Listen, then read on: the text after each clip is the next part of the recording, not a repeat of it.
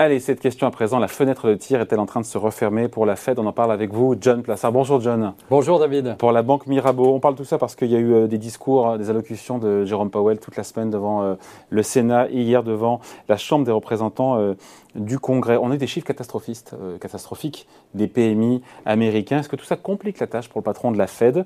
On se rapproche du seuil de cinquante pour l'industrie aussi, pour les services, hein, qui est oui. le seuil euh, qui exprime le... Euh, comment dire, le, le niveau en dessous ouais. duquel on rentre en contraction. Exactement. Alors oui, clairement, ça complique sa tâche. Pourquoi ? Parce que lorsque vous avez vu, vous parliez des P M I manufactures et des P M I des services, donc c'est des sondages, on demande à des entreprises qu'elles pensent sur... Eh bien, sur leur business, sur le, le, le fait de leur travail. Et en fait, qu'est-ce qu'elles répondent, ces entreprises, aux États-Unis ? C'était la même chose en Europe, d'ailleurs. Elles disent que l'inflation est quelque chose qui les touche de plein fouet.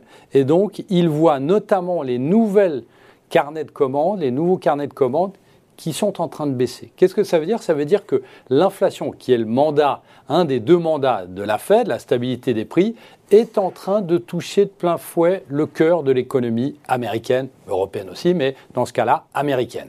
Bon, et sur ce que nous a dit encore une fois hier euh, Jérôme Powell devant le Sénat, hier encore devant la Chambre des représentants, il donne le sentiment que la Fed est déterminée à vraiment enrayer l'inflation. La volonté de la Fed de réduire l'inflation est inconditionnelle, nous a dit Jérôme Powell. C'est clair, ça, comme, comme message ? C'est clair, et ça nous montre qu'il n'y a pas de condition non plus de rentrer en récession. Et ça paraît assez euh, paradoxal, mais hier... le Avant-hier, il avait dit que une récession était un cas de figure possible et que ce serait compliqué d'avoir un ralentissement ordonné. Exactement. Et il dit aussi qu'en fait, des progressions euh, rapides de la hausse des taux entraînent normalement une récession. Et pour éviter cette récession, ce sont des facteurs qu'il ne maîtrise pas. Il a dit ça, mais... Donc en fait, qu'est-ce qu'il dit ? Il nous dit clairement que...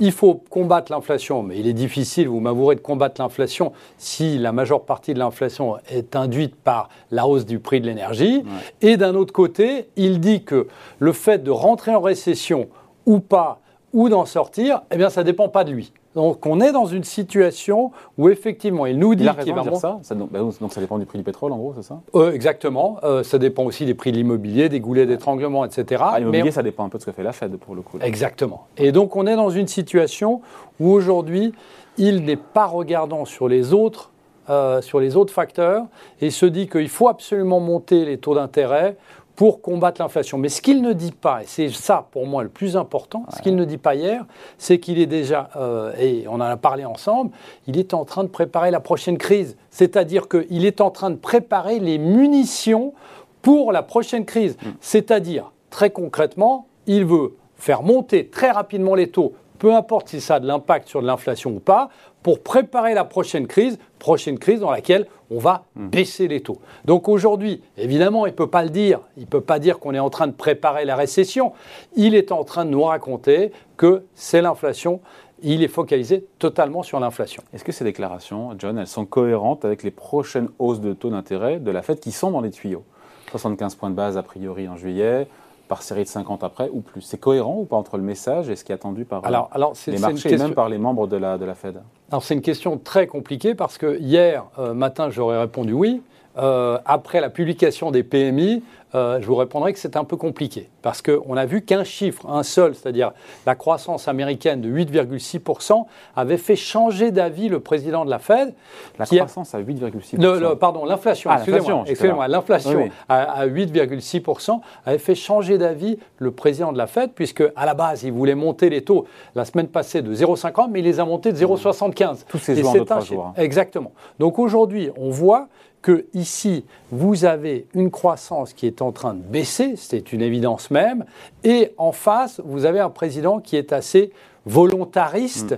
faucon, aux quiches pour monter les taux. Mais juste après la publication donc, de ces P M I qu'on a eu hier, on a vu que les anticipations de hausse de taux qui étaient très gra- agressives avant sont en, train, sont en train de baisser. Ce qui explique d'ailleurs la remontée des marchés actions à laquelle on assiste aujourd'hui. Et la baisse aussi des rendements américains. Ouais. Et la baisse, on a eu la même chose, le même mouvement en, en Europe, des, des rendements en Europe. Donc, qu'est-ce que ça veut dire ? Ça veut dire qu'aujourd'hui, cette théorie qui avait été mise en avant euh, par un des membres de la Fed, qui disait qu'en septembre, on s'arrête, on regarde, on fait une pause, eh bien, elle n'est pas totalement exclue ouais. parce que... On y a songé, après on l'a exclue et finalement elle revient sur la Exactement. table. Exactement, elle revient sur la table. Pourquoi ? Parce qu'on se rend compte que effectivement, on a parallèlement à cette euh, inflation qui est forte, largement au-dessus du bilan du, euh, le, du mandat de la Fed, ouais. eh bien en même temps, on a une décélération de la croissance. Vous vous souvenez, David, le premier trimestre aux États-Unis, ouais, moins un virgule cinq pour cent. Ouais, il est en trompe-l'œil. Tout à fait. Mais vous savez que si la croissance de la consommation, la consommation tient bien, le taux de chômage est bas, il y a des créations d'emplois. C'est biaisé par les, les tout, importations, tout par à les fait, exports, je, les imports, les stocks. Je vais, je vais vous dire une chose, David. Les estimations de la Fed d'Atlanta qu'on peut regarder sur inter Internet, G D P Now, ouais. donne le deuxième trimestre à zéro. Mmh. Donc potentiellement, on parle, les États-Unis vont rentrer en récession technique. On appelle ça une récession technique quand il y a deux trimestres. Ouais. Mais on est quand même dans une situation, et on ne peut pas l'exclure, oui, mais... sur laquelle la croissance est en train de baisser. Et oui. Au second, je vous coupe, pardon, John, mais oui. au, au second semestre, il s'attend, le patron de la Fed, à ce que la croissance réaccélère. C'est ce qu'il a dit hier. Hein. Oui, alors bien sûr, c'est du, ce qu'on appelle du wishful thinking. Je vous rappelle une chose, David, la seule chose qui importe aujourd'hui, c'est la consommation américaine.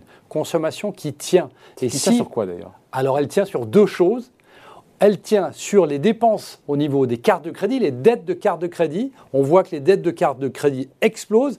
Et d'un autre côté, sur l'épargne, qui baisse et qui n'a quasiment jamais été aussi basse. Donc concrètement, aujourd'hui, les Américains, soixante-treize pour cent... Ils vont manquer de munitions.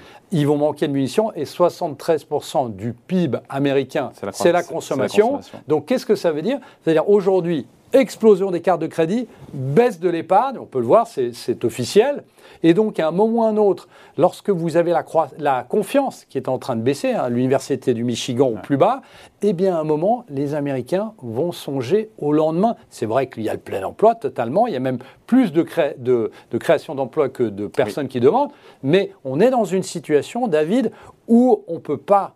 Euh, On ne peut pas parler de forte croissance au deuxième semestre. Ce n'est pas possible. Mais est-ce que vous pensez sincèrement que devant la Chambre, que devant le Sénat, Jérôme Powell peut vous dire mmh. qu'on est en décélération de la croissance ? Ce n'est pas possible, ce n'est pas le message. Mmh.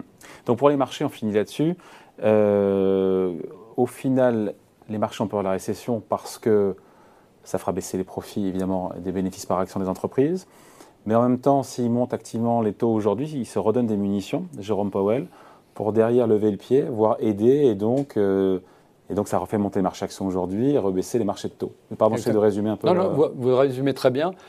On a vu que sur le court terme, on a ce qu'on appelle aux États-Unis « what is bad is good ». C'est-à-dire les mauvaises nouvelles sont des bonnes nouvelles parce qu'on anticipe que la Fed va moins monter ses taux. Ça, c'est sur le court terme. Et vous avez dit une chose fondamentale juste avant, c'est que La, le moment de vérité, ce sera lors de la publication des deuxièmes trimestres des entreprises. Et ça, c'est quand ? C'est dans deux à trois semaines. Et là, on va voir qu'il y a une décélération des profits des entreprises.